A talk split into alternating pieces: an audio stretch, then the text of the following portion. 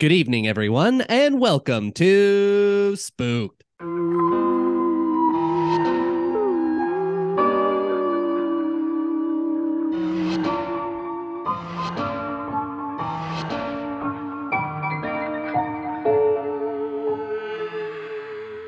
The Scary Story Improvised Podcast. I'm Damien Deppin. I'm Cody Crane. Oh, what the heck? Oh, it's you- like a time warp happened. What's I- it been? A month? I know it's been- practically. it's been three episodes of you being away, I know. Well, I was only technically gone for two. I- at the- I- and I and I really took advantage of it by piling Yeah, up you did. episodes. You're like, oh, I'm gonna get all these cool guests that you'd probably really like to hang out with, and you're like, no, no, thank you, not you. yeah, well, it it was a lot of fun uh, without you, and honestly, Oh. I'm uh, feeling a little Okay. bit, uh, Wow. you know. Uh, but how was uh, how was uh, the UK? well, I'm gonna say, are you saying we got to break up and do separate podcasts? So you'll be SPO and I'll be OKE, Oh yeah, and we, then we'll have the D every other. we can be like that Kiss album. Uh, Or when what? they when Kiss broke up, they all did separate solo albums. oh albums. no. to uh know that they needed to be with no, each what we other. I what we gotta do the- is we gotta do like the OutKast thing where we do Speakerboxxx and the Love Below. That's what we have to do. oh, and they pair together. hmm Yeah, No, I that's mean, how we have to do it. There's so many different options with uh, music history. No, but the UK was lovely. Uh, I had a, a tea and crumpet. well, I mean, isn't the UK like the most? uh That's where you hear about all the haunted things, right? Like everyone. I mean, there was a lot of old stuff. Was That's that, what you mean. yeah. Do you see any? No ghosts. I saw a lot of old shit, but no No. ghosts. No, No, not one. not one. You think you would, because like everything is old. Yeah, in the museums you didn't see. No, Did you see anyone like that looked like they might have been a ghost? yeah, a few. Yeah, Yeah, but I think that was just the uh the the UK pallor. You know what I mean?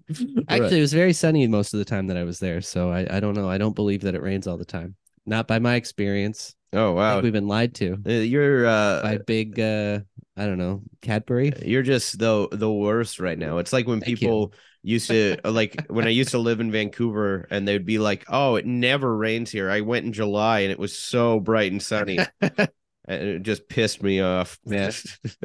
I don't know why you got personally offended. well, because I'm the one dealing with the bad weather the Oh, rest of the year. Right, right, right, right. Well, that's fair.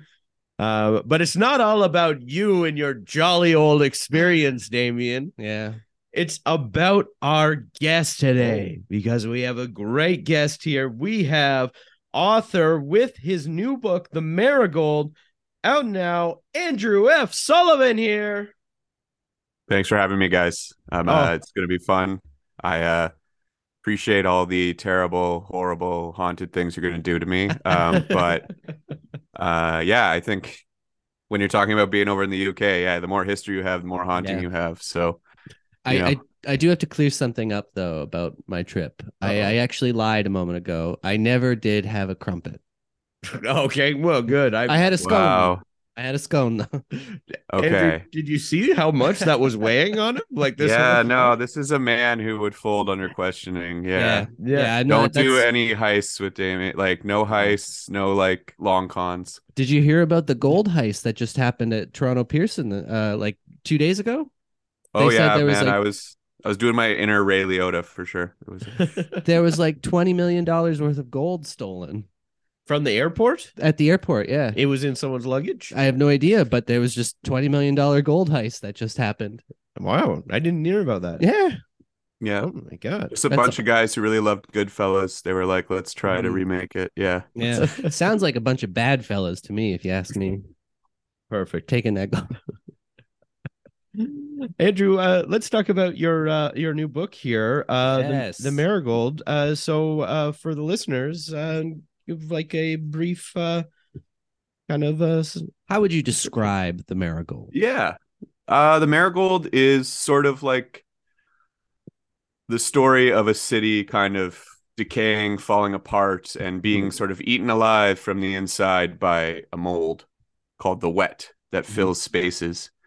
And it's sort of spread out a bunch of bunch of characters, so a lot of different people in the city of Toronto trying to cope with it. It's sort of my take on like, you know, an update of like David Cronenberg or JG Ballard taking on the city of Toronto and it's all these different characters trying to figure out what this mold the wet is and what it's doing and they're all kind of each on a quest to figure that out. Hmm. And they each, uh, it does not go well. This is not. they are not. You know, uh, this is not a heroic narrative. This is a story sort of about confronting almost like a cosmic horror, but it's in the ground. Yeah. You know, like it's beyond our comprehension, and it's something that we struggle to incorporate. Uh, yeah. It's it's so interesting too because I I definitely when reading it was uh, picking up on that Cronenberg vibe and I, and I was prepared to ask about that too because um I mean Cronenberg's known for like the body horror uh, kind of uh, deal as well right? And I uh, definitely got that. I I think that um uh it's horrific enough just reading something and uh reading The Wet um and then when you uh hear that it's eating people's body that's the whole like other uh horrific thing. But the wet was just enough for me to be like oh yeah this i don't like that Yeah, there is something about the word, right? Like, Yeah. it's, yeah, it's like when people, you know, like the sort of early millennial thing of hating the word moist. yeah Uh, but I think there is something like the wet. You're just like, I don't want that. I, I am Yeah. uncomfortable with that. And the idea, I think, like the wet to me comes from like anyone who's ever lived in a basement apartment in Toronto Mhm. Has experienced like that sort of just that Perpetual smell, that damp. moistness. and so, what if that, you know, tried to take on the personalities of the people in the city and tried to like Mm-hmm. coalesce? Um, and because you know mold's a fungus, there's also that cool aspect that funguses are kind or fungi are kind of in between animal and vegetable. They're neither. Mhm. Like a mushroom is Yeah. not a vegetable, right? And we don't fully understand how they work. They are kind of alien to us. Yeah. And so that's kind of where that comes from. I mean, I'm lucky that I guess they decided to make a Last of Us TV show and people are like, oh, Yeah, fuck. I I'm- yeah it's it definitely has parallels to to that for sure. Yeah, um, yeah. What I've been finding interesting uh, reading through this, uh, especially early on, I, I'm about I'm about 100 pages in right now. I haven't had a chance to finish the book yet. Um, but just um, the thing that's really striking me because it's it's extremely relevant to like the last five years that we've kind of had with dealing with something large scale and everything like that. And what I find quite um, what I really like about it is just the exhaustion that everybody has with this kind of stuff, where everyone kind of feels like to a certain point there's they've almost given up on everything and nobody cares anymore. And that's kind of just making everything worse. And i feel like we're in in a lot of ways we're kind of at that point right now with some things where nothing is really progressing anymore and everyone's just like it's fine we're just going to live in this shit and this is what life is now honestly, Damien, like you're nailing it. Yeah. Like my editor, when I first Mhm. submitted this manuscript, because people are like, oh, it's dystopic and dystopia. And like those are marketing No. words. But what she said was, this is urban fatigue. Mhm. This is fatigue. This is how things work. And you're right. Like Yeah. with the pandemic, other things we've seen, it's like shit gets worse, but we still have to keep going to our jobs. We still have to pay rent. We still have to survive in the city, even as like we're getting ground down with inflation, hmm with, you know, cutbacks for the TTC or our infrastructure. We're seeing it decline in real time. But we still have to go, you know, to work, to pay our bills, to pay our rent. That squeeze never stops. And so you're right, like that's kind of relentless nature. I think that really does that's a part of horror that's not always examined, that just that dread yeah of like going on living. If the monster's there every day, eventually you just have to dodge it and get to work. You know, you can't, you got to drive around the sinkhole rather Yeah. than call somebody because you know no one's coming to fix it. Well, that's the thing too. It like it, it trying to figure out where almost like in the timeline from now it sort of is, and it doesn't feel that far off.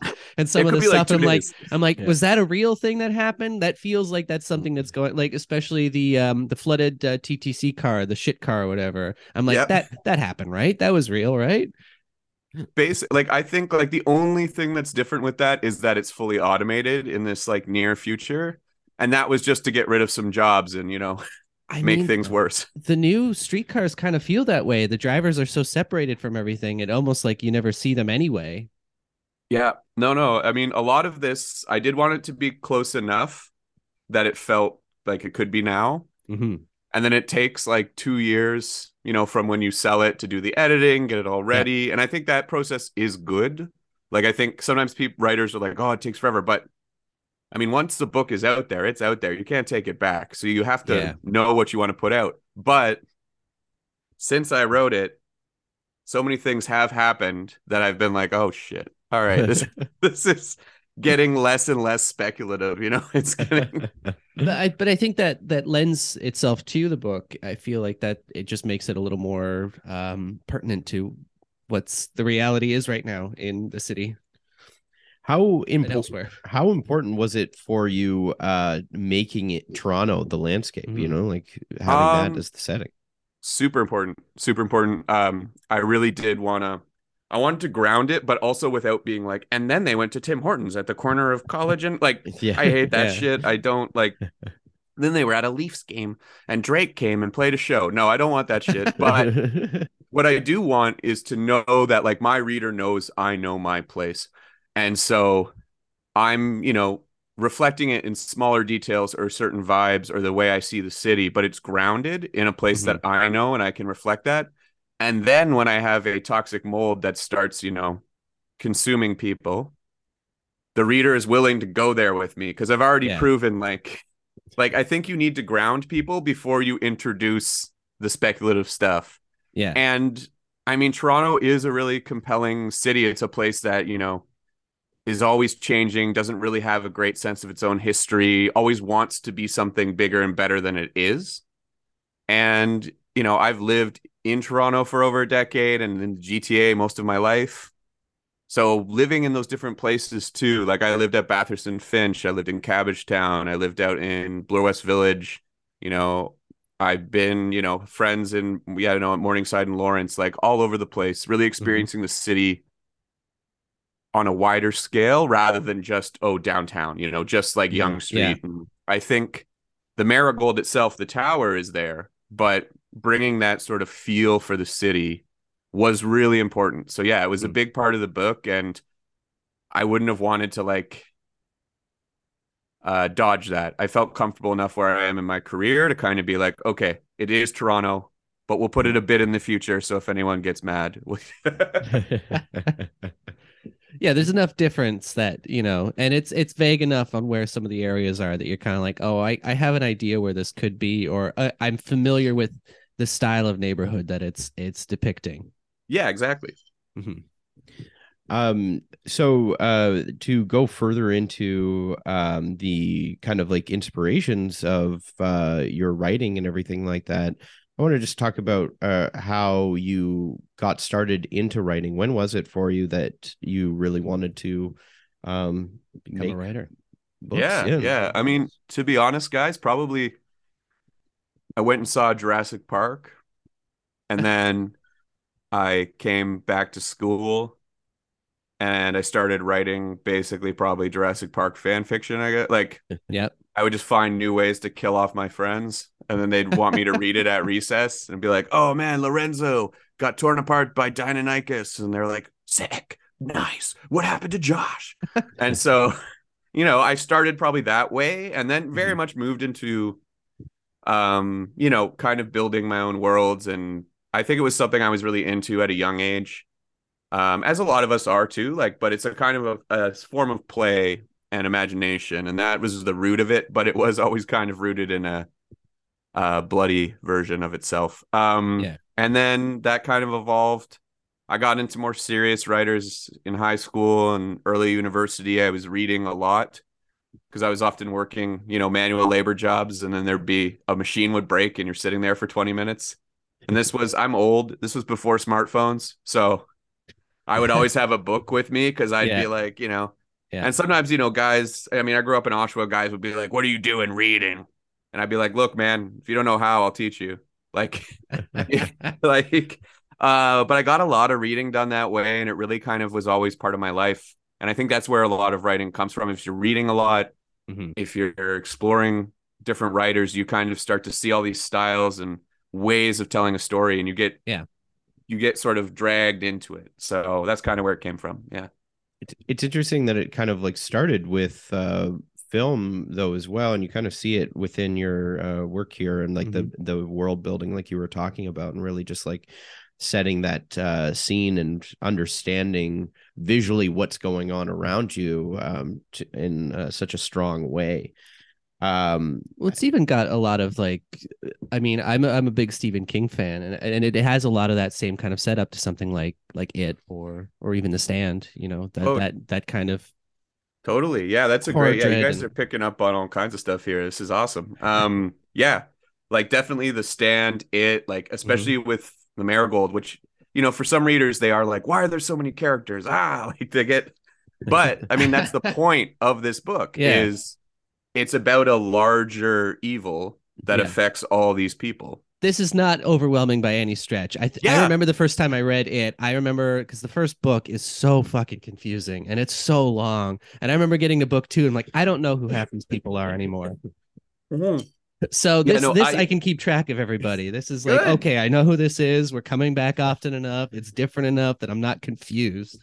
Good. Yeah, I don't think it is. And like most of like you know, most of the critical reviews have been great and they get it. But you know, there are people out there and they're just immediately like, "Oh, where's the hero? Oh, there isn't one. I don't want to read this." Like um but Yeah. that kind of those building blocks, I think something Stephen King's really good at in those books Mhm.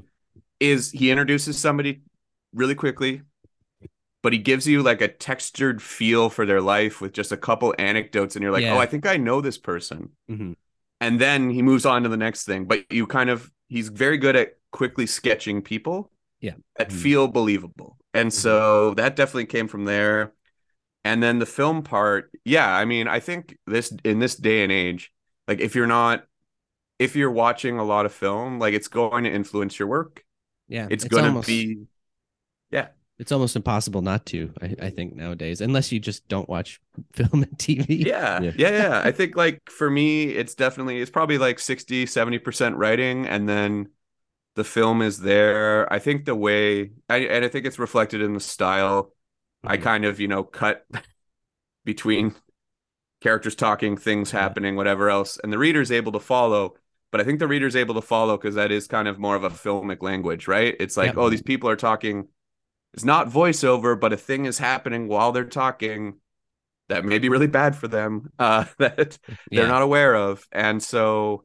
those kind of techniques are definitely in there and they're a big influence. And you know and also sort of that like scorsese vibe of just like hey i'm gonna throw all this shit at you and you're gonna have to digest it as it's happening. Yeah. Even some of the banter like i feel like between like uh kathy and jasmine right? Uh, that felt that felt very um it felt very like uh i don't like filmic. It was it was a very like natural dialogue flow and it felt like kind of that that sort of banter. So it's it's cool to see that. Mhm. Uh, do you have uh, the kind of interest in um, going into the cin- cinematic world eventually?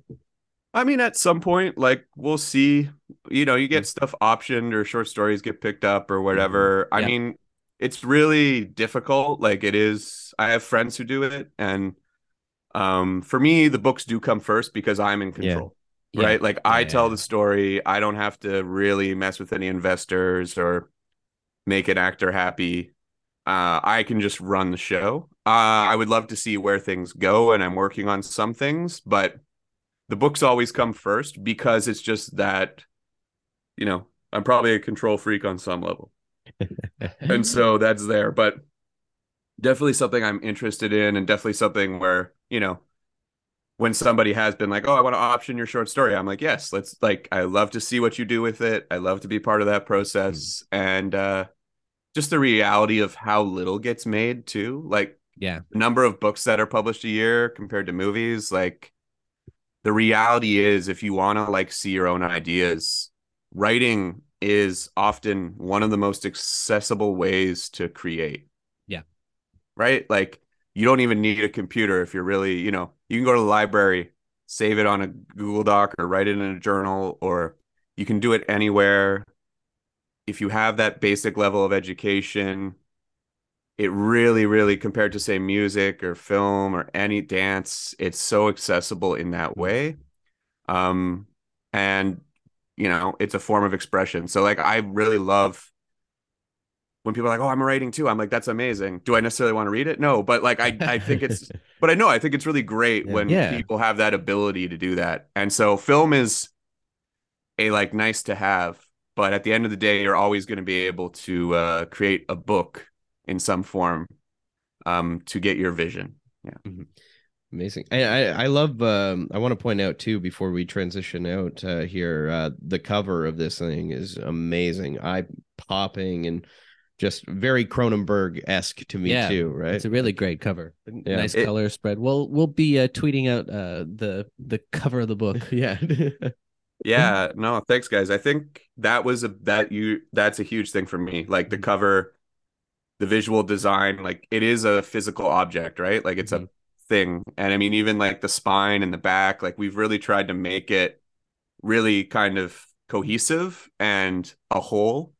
And the design itself was amazing. Jo Walker was the designer. She's done like books for like Jeff Vandermeer and Jia Tolentino and me, which is great. Like Wow. um it was really cool to just you know have a designer who got it and you know i've also wor- been working with some other artists doing work inspired by the book and that's great too to get their perception of it um but i feel really lucky with that cover yeah it's Yeah. uh it's perfect i love it the uh when we were first um in contact for this uh interview and everything uh, and they were talking about do you want like digital or physical i looked at the cover and i was like oh i want a physical of this like this looks awesome Yeah, we've been we've been that. we've been sharing the copy the last couple days, Yeah. kind of just like when we have a moment going through it. So it's worked out perfectly I know it's been great. um but uh we got to dive into a bit of a spookier note here let's And- do it obviously you're a fan of uh ho- horror and the Horror. genre of it but do you yourself believe in ghosts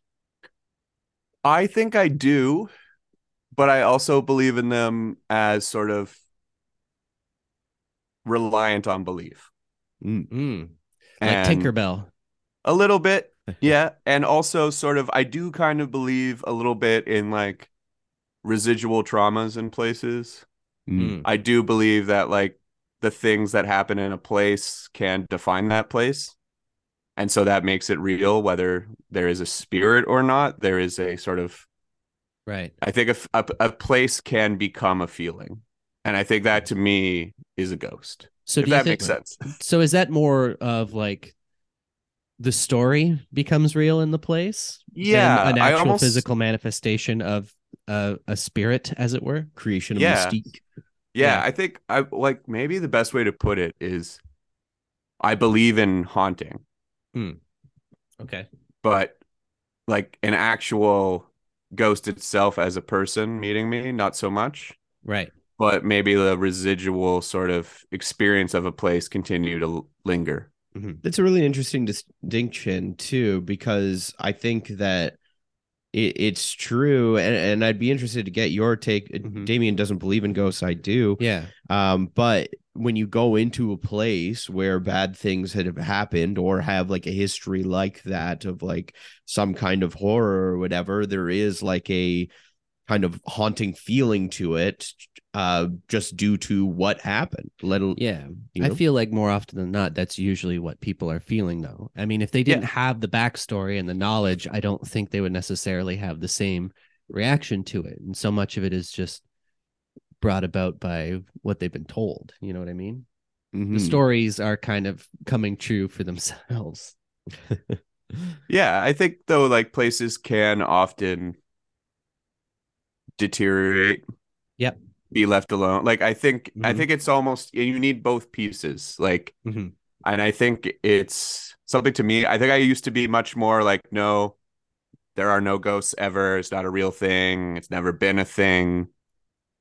But I think it comes down to perception a lot of the time where I'm like if this is a language where people can talk about that then for me I'm willing to sort of see it on those terms like Right. as a as a residual sort of trauma of a place or something like that but no I'm not like oh yeah my uncle Steve is definitely here and we're just vibing like I I, I think that for me is different um so yeah it's an interesting kind of space in between and so how do you two navigate Mm. that discrepancy in your friendship is that Oh, we hate each other. It's Okay. awful. it's Yeah, we're always wrestling around about it. Really creating a riff. Yeah, we do. Yeah. Uh, we do have. That's how we mend it. We have weekly wrestles. Yeah, yeah, yeah. We Yeah. get it all out. Yeah, Yeah, get our go out in the there. yard. Yeah. That's right. We don't even have a yard. It's just a concrete stoop that we. Wow, We've so it's very of- hardcore. Yeah, there's a lot of finishing scratches from the gravel. Yeah, Yeah, it- it's like the difference between uh WWE and like one of those insane clown posse shows or something. Oh yeah, yeah, yeah. You guys get the pizza cutter out, and it's Yeah. like this is sharp, brother. Yeah. Yeah. Um, I, I don't know. I mean, it's it's one of those things that it's you know, it comes up here a lot because that's Yeah. the premise of what we do. But I mean, uh, day to day, it's not like something like, oh, let's watch, uh, let's watch this YouTube video, and it's like, mm, you don't believe in ghosts, you're an idiot. You know? Yeah. so I I mean, it it doesn't necessarily affect things. I mean, we haven't really had any haunting experiences together that would really kind of push us apart. But I- right. I guess uh Damien um kind of justifies uh um my uh, seeing of ghosts in um, certain like Toronto areas for more things similar to the kind of stuff that's growing in the book, you know. Yeah. that that's yeah. those uh, basement apartments are causing hallucinations. I'm, more, Yeah. I'm more akin to believe in natural phenomena, the things like that, than anything uh supernatural, quote unquote. Right. So, but I mean, like, Mhm.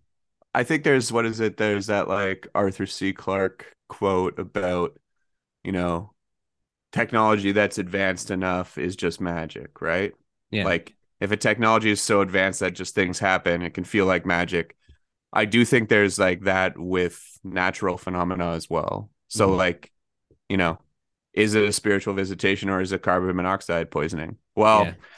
if someone is maybe having revelations about themselves or their past or things they've buried, maybe that is real because that's a confrontation with something inside themselves that they haven't, you know, wrestled with.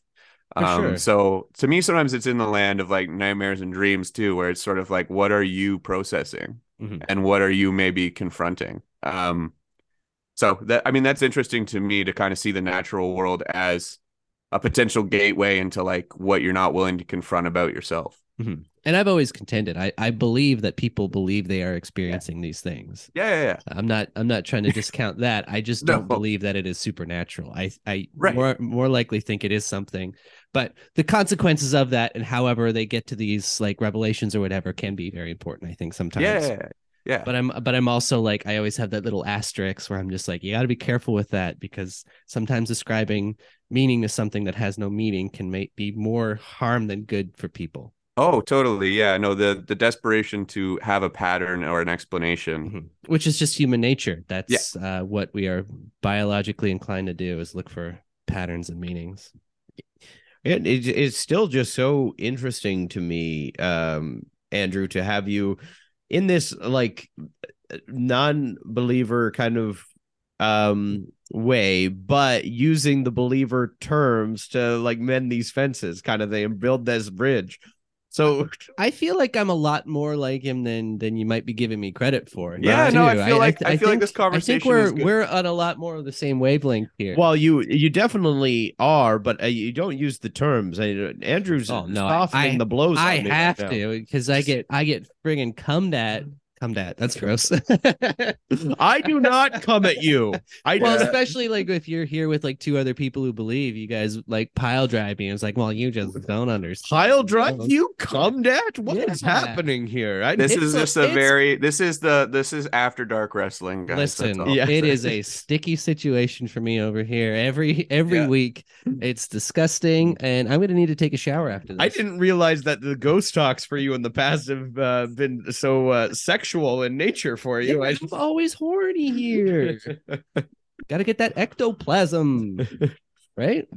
I guess so. That's just what happens when ghosts are doing it, right? this is gonna be. I think this is just to get into my head the next time that Yeah. I'm like coming at you about ghosts or See? something. Oh, you're coming at me now, huh? Oh no, I guess I, I, thought did. you weren't.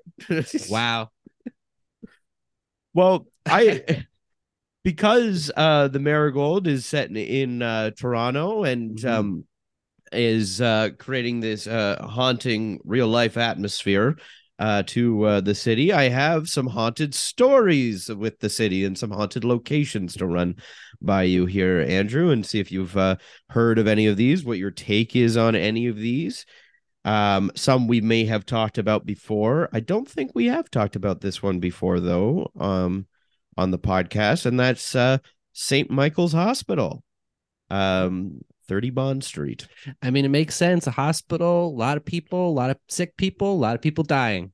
It's true. I've I've been saying this like if you're gonna have a place where a bunch of ghosts should be, it should be in a big city, and we should see them everywhere. So a hospital makes sense.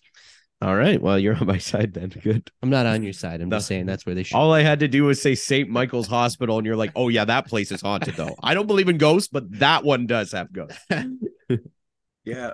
Yeah. No, I think that's definitely I mean, again, yeah, any place where you're getting a lot of sort of overlap between life and death is gonna be heavily weighted.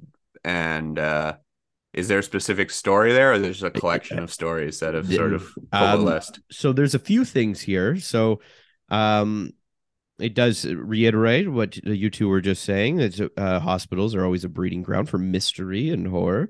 Uh, St. Michael's further uh, proves this idea as it's the city's uh, preeminent haunted hospital. A faceless nun, fondly called fondly called Sister Vinny, visits the seventh floor, pulling patients' blankets as she uh, keeps watch over them.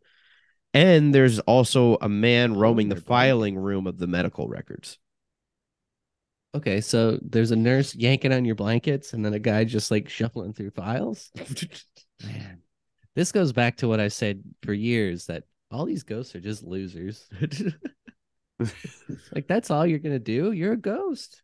You're haunting. Do I'm- something cool. I mean, if you're uh, some pranks, yeah. if you have a fever Yeah. and you're getting More chills and this ghost is constantly yanking off your blanket, they're really pissing me off. Actually, maybe they're maybe they're helpful because sometimes you know you get chills, but then you get too hot and you got to take it off. no, they're yeah, they're thinking They're about helping how you hot you're regulate. about to get. Yeah, Yeah. yeah, yeah. It's preemptive medical care. I mean, yeah, I guess uh, that's interesting. I mean, you're probably just rolling around your bed, kicking off your blankets, Blaming it on a ghost. blaming it on a ghost. Right. And I think maybe sometimes that's a way to make sense of like not being in control of yourself or not knowing yourself. Yeah. Uh, or what's going on. I think like memory is super fallible. hmm You know, we're very often not aware of, I mean, I'm pretty sure I wake up in the middle of the night and my wife will talk to me and I'm not actually awake, but I'm like, yeah, yep. But like, Yep. Yeah. And then, you know, and I used to do that as a kid too, where like, you know, I'd work, well, kid, I mean, when I was young, I would like work a, you know, afternoon shift, 4 p.m. to 2 a.m., go to sleep. My dad wakes me up at 6 a.m. and he's like, hey, you need to cut the grass. I'm like, yep. And then go, and he's like, oh no, you woke up and we talked. And I'm like, no, we didn't, man. I, my body has like a switch where it's like, yeah, okay, just get rid of this guy in 30 seconds and go back to sleep. This never happened. totally. I think like you know when you're in distress as well, like you are sort of not necessarily aware of maybe what you've done or where you've been.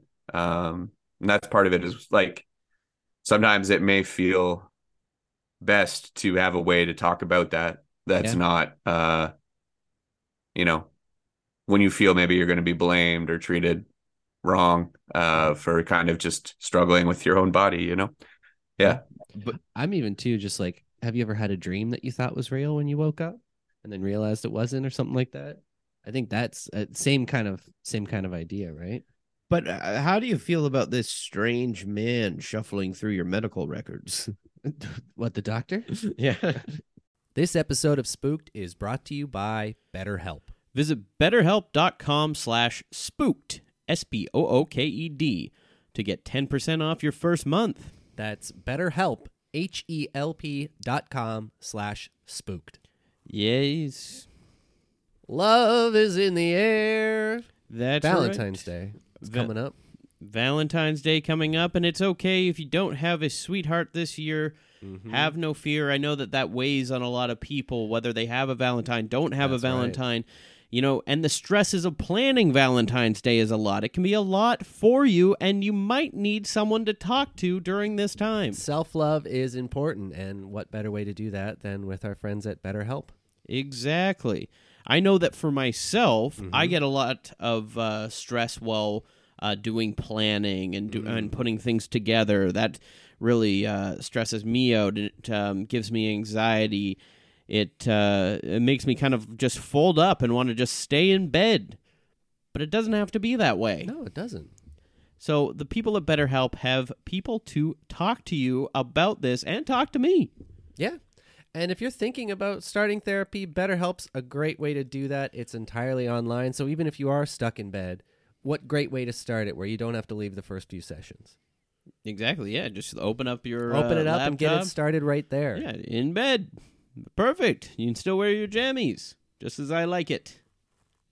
BetterHelp is designed to be convenient, flexible, and suited to your schedule, whatever that schedule may be. Just fill out their brief questionnaire to get matched with a licensed therapist. And hey, if they don't work out for some reason, you can switch your therapist at any time for no additional charge. Yeah, you're not stuck to a therapist, you know, and and it's all uh, online and everything, so you don't have to have that awkward thing of like in person, and then they're just wondering whether they're gonna see you again in person, and it's more of a connection. No, do online, do BetterHelp.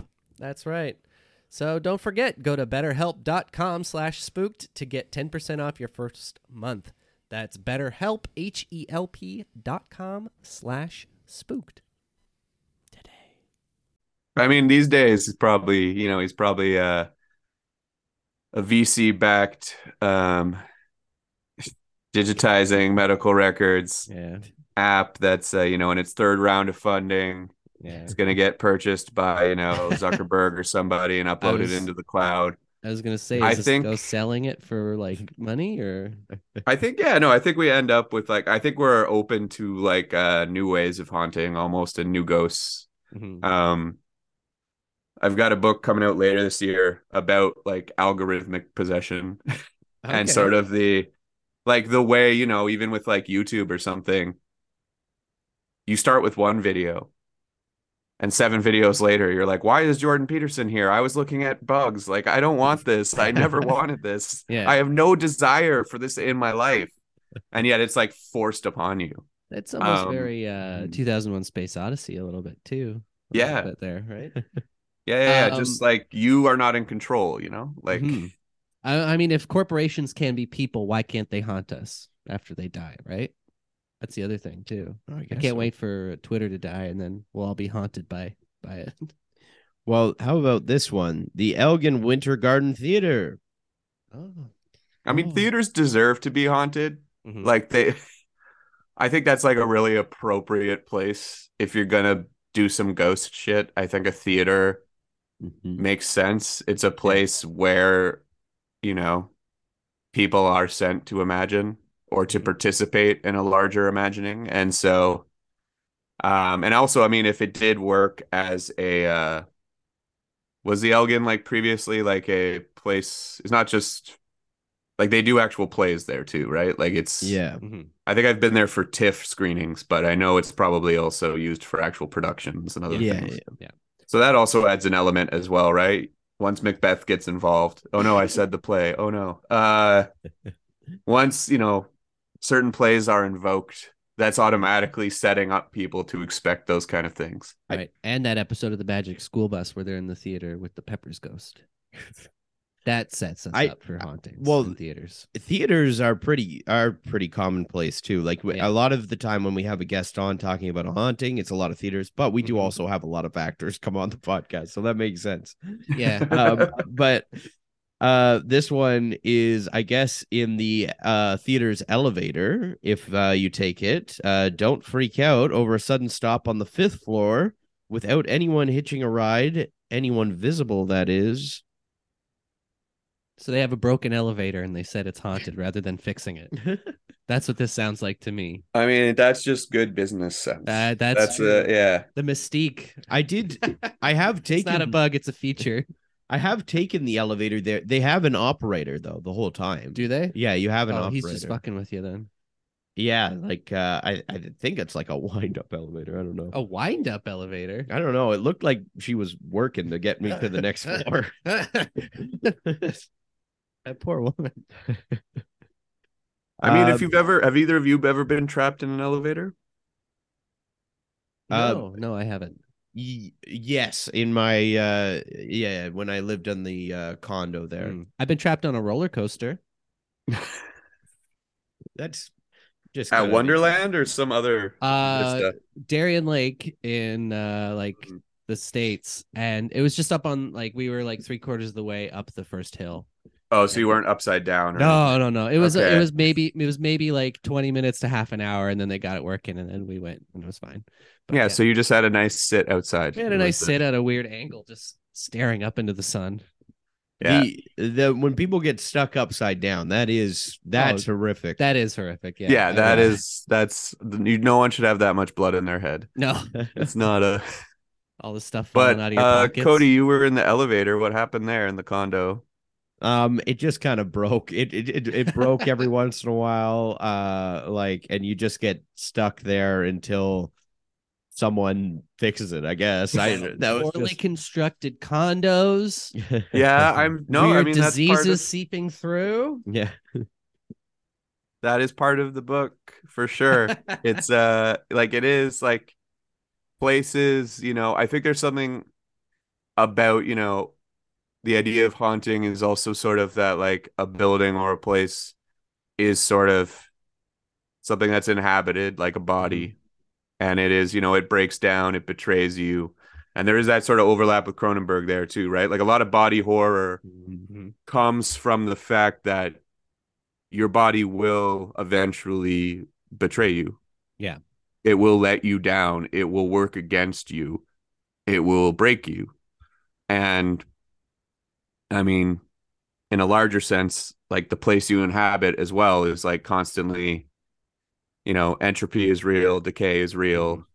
It's not a i think sometimes it gets framed entirely as like a negative thing but i think it's a natural process. Like part rot decay eventually means new life new growth but the end game of it is not ple- present pleasant or pretty. Um Yeah. and so confronting that can be difficult but yeah i like to see like i like the overlap there for me. This book has body horror but then it also has all this structural stuff. But to me they're very linked. And there's very much this idea of people who see their home as a part of themselves. And you can extrapolate that to a building too where like you're trying to survive with all these other people in a place that you know eventually whether it's an elevator or a bad window seal Yeah.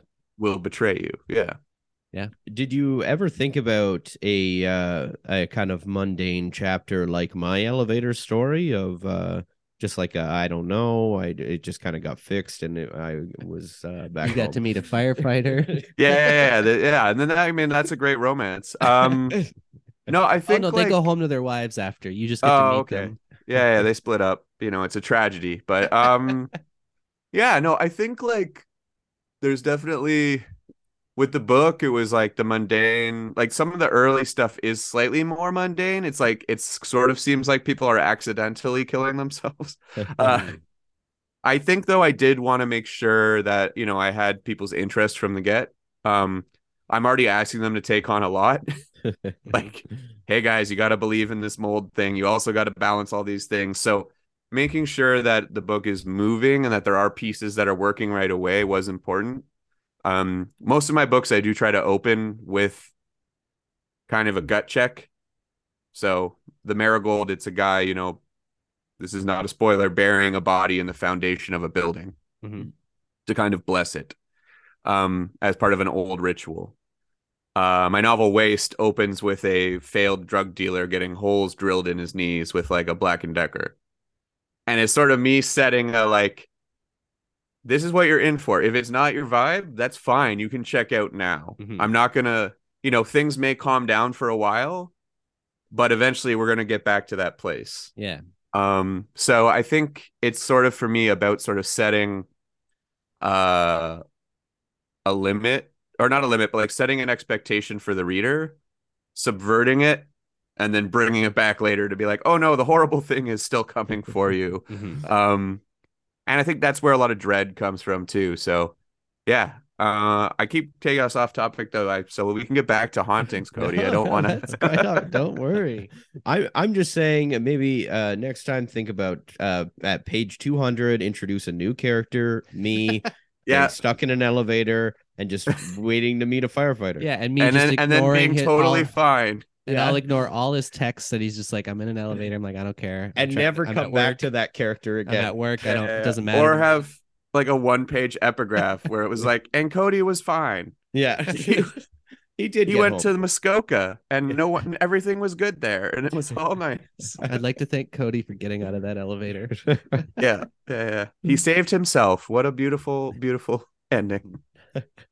Just give them that little bit of hope, right? Yeah. That's the Mhm. Yeah, that little spark. it'll be like, oh, that that's nice. I didn't know what that was, but that's nice. um, Good for you. Yeah. yeah. Yeah. Uh, let's talk about the old Don Jail, Oh. Oh yeah. Broadview and Gerrard. Yeah. Yeah. This place is notorious for ghost sightings and eerie cold corners. Jail. Duh. Uh, before uh, capital punishment was abolished, Mhm. the old Don Jail housed 34 executions, quickly building a reputation among paranormal enthusiasts. There are plenty of stories that will bring chills down your spine, but one of the most famous is that of a female inmate who hung herself in her cell and haunted the prison ever since. That's pretty vague for bringing chills. It's like Yeah. these are the most scary stories you'll ever hear. Here's a very vague short one. I like the two. It's also like uh there were 34 executions here, which quickly made rumors amongst paranormal uh, enthusiasts. I'm like, what does that even mean? Just means people who believe in ghost stories started thinking, oh, there's probably ghosts there now. Right. But I also think like that's kind of where we get in these things where it's like a way for people to sort of process how fucked up that is, right? Oh, Like yeah. one of the things about the death penalty to me that's sort of is like giving the state the power over someone's life, right? Mhm. And so and the fact that the state can be wrong. And I think like a lot of people do have that residual feeling, but maybe don't know have a good way to express it and sort of like we did a bad thing Mhm. and it's still there, you know? And I think the Don Jail now, I believe, is a healthcare facility. It's Mhm. been redeveloped and changed, which is great and like used. Bridge and- Point or something like that. yeah, yeah, yeah, yeah, Bridgepoint, and it's a very, you know, they film uh filmed Orphan Black there. That was where a lot of the facilities were. It's at a great spot in the city. It's uh, you know, Mhm. it's sort of had a bunch of renewal, but the idea, yeah, that there's something that went wrong there at some point. I think that's, you know, I think it's sometimes giving people a language to talk about it because Yeah. maybe you can't just say like, "Oh wow, isn't it wrong to to kill people as a state?" It's like, "Oh well, there's ghosts." Like, I think it's sometimes a way to kind of talk about difficult subjects or like work your way into believing something bad happened Right. not being able to maybe call out who did it or why they did it, you know? and also the 34 executions hmm that That seems low to me. What oh you thought they should have done more No, no, no. I mean, just for something with like a long history and then like, you know, corporal punishment and things like that. That it feels like a low number. You But know. they were saying that that created um like these uh haunted experiences but then the haunted experience they talked about was someone who killed themselves. was someone who killed Yeah, himself it had nothing to do with the execution. Yeah. Um, but let's uh go for one more here. Um, and talk about a place that Damien, you know very well, I do. Humber College. Ah, well, I was on the newer bit. I was never really in the the the haunted part, but I know the haunted part. Oh, okay. So you know Yeah. it's uh apparently it's three one nine nine Lakeshore Boulevard. yeah, I know. I know what part it is. Yeah, but I never okay, really so it's had down by the classes there. water. It's on the waterfront there. Yeah. Okay. It was it was that also it was it was a, was it a prison or was it a hospital? There was It something was a that- psychiatric psych ward, hospital. That's what it was. Okay. Yeah, yeah, yeah. I never really had classes there, so I wasn't really over They there. didn't let you comedy clowns over No. there. right? No, we were in a little further north, but Um. So yeah, it's uh un unrelenting disturbances in that uh apparently. it's a beautiful building. Um, countless people have heard humming, poor air conditioner units. Humming. Uh, smelt uh flowery scents, which isn't typically what you smell with the paranormal. Like that's not what you think of. It's Sounds always like, the janitor just and in- stuff like that, right? installed new uh, air fresheners Yeah, to cover the musty mold of the old building on All the, the- waterfront. all the air fresheners have clogged the air conditioner, and it's now creating a humming. I, I think it could happen. Yeah, I mean, I th- I kind of like. I mean, this sort it sort of relates to the fact that yeah, like places can poison you, and sometimes when that's happening, you are going to have to put the blame somewhere. Um, and the fact that like that is also a place where you know people probably were sent who didn't want to be, Oh my god. and it has those associations always, right? And I think too, like, yeah, older buildings that are decaying, um, literally, like, all I'm saying is that a, a mold can make you hallucinate, Yeah. and being down by the water, yeah, like over time, that exposure to moisture. I mean, that's what's crazy to me is like how fucking um minimal or like finite what we build is. Like Mhm. we look around and oh, we still have the pyramids or we have Coliseum or whatever else. Like so much of what we build now is basically just made out of like oil products. Yeah. Like it's like it's even more flammable. It's even like less likely to last.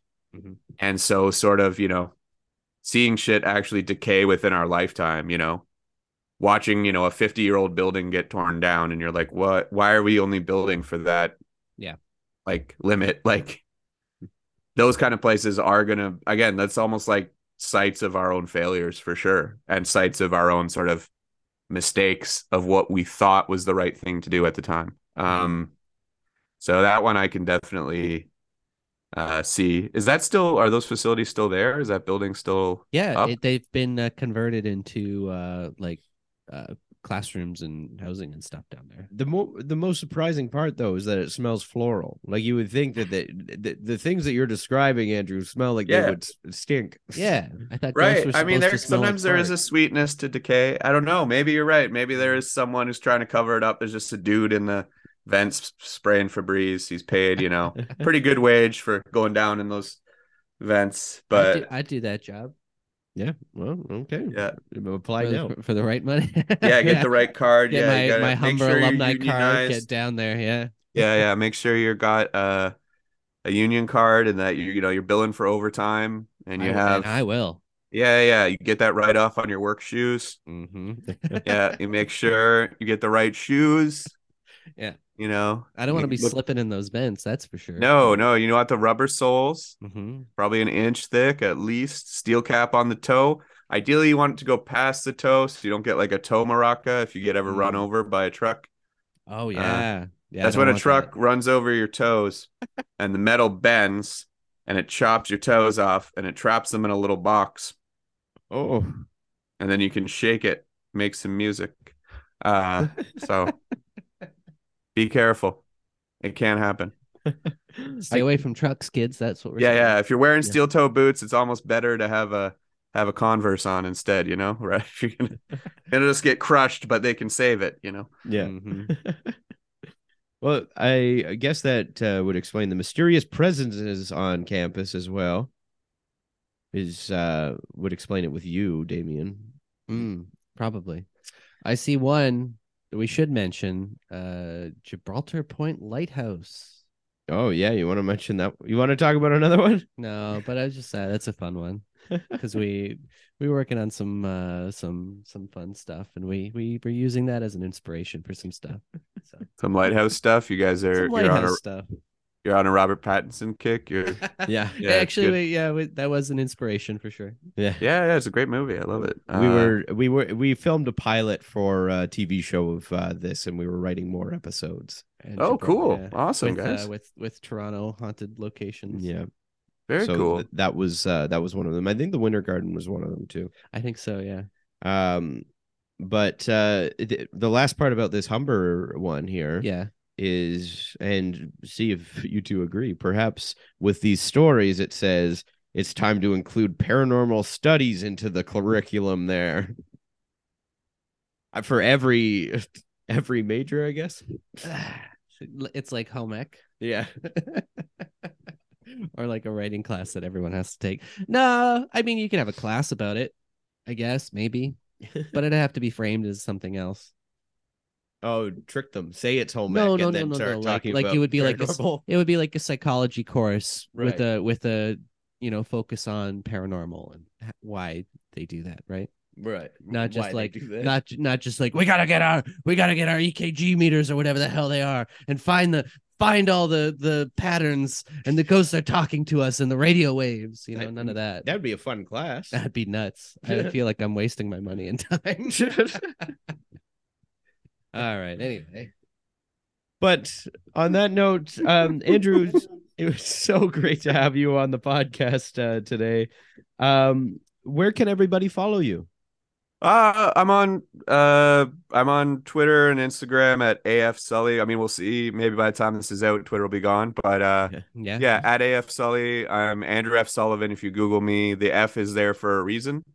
It's easy to find me. I'm not an American conservative guy. Uh uh yeah, my fiction is out there. My books are out there. The Marigold is out there. Um Where can they find the book? Is it is it available uh like everywhere, man. So yeah, so the book is any bookstore will be able to order it. Canada, the U.S., even the U.K. Amazing. It's on, you know, in all your, you know, I'd recommend your indie booksellers, but if you want it online, it's Amazon, it's everything else. Evil Empire.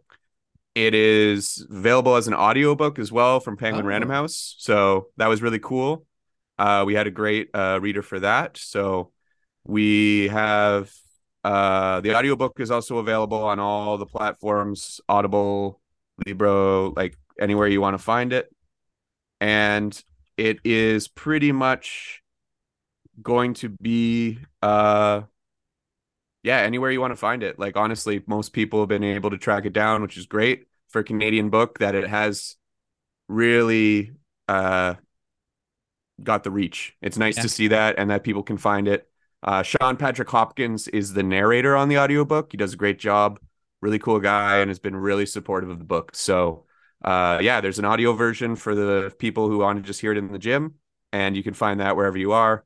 It's only 10 hours and 40 minutes, guys. It's not the book it has a lot in it, but it's not too long. I think it's like 350 pages. So yeah, Yeah. anywhere you can find it. Thanks for letting me talk about it. That's Yeah. really awesome. Amazing. And we'll be posting it at Spook Mhm. Podcast on Instagram and everything like that, as well as go to the sonarnetwork.com. You can see a full profile on Andrew with direct links to those social medias, as well as go to the Sonar shop. And we have shirts there for Spooked. Whether you believe in ghosts or don't believe in ghosts, we have a shirt for you. If you're on the fence, get them both. Spooked. Spooked.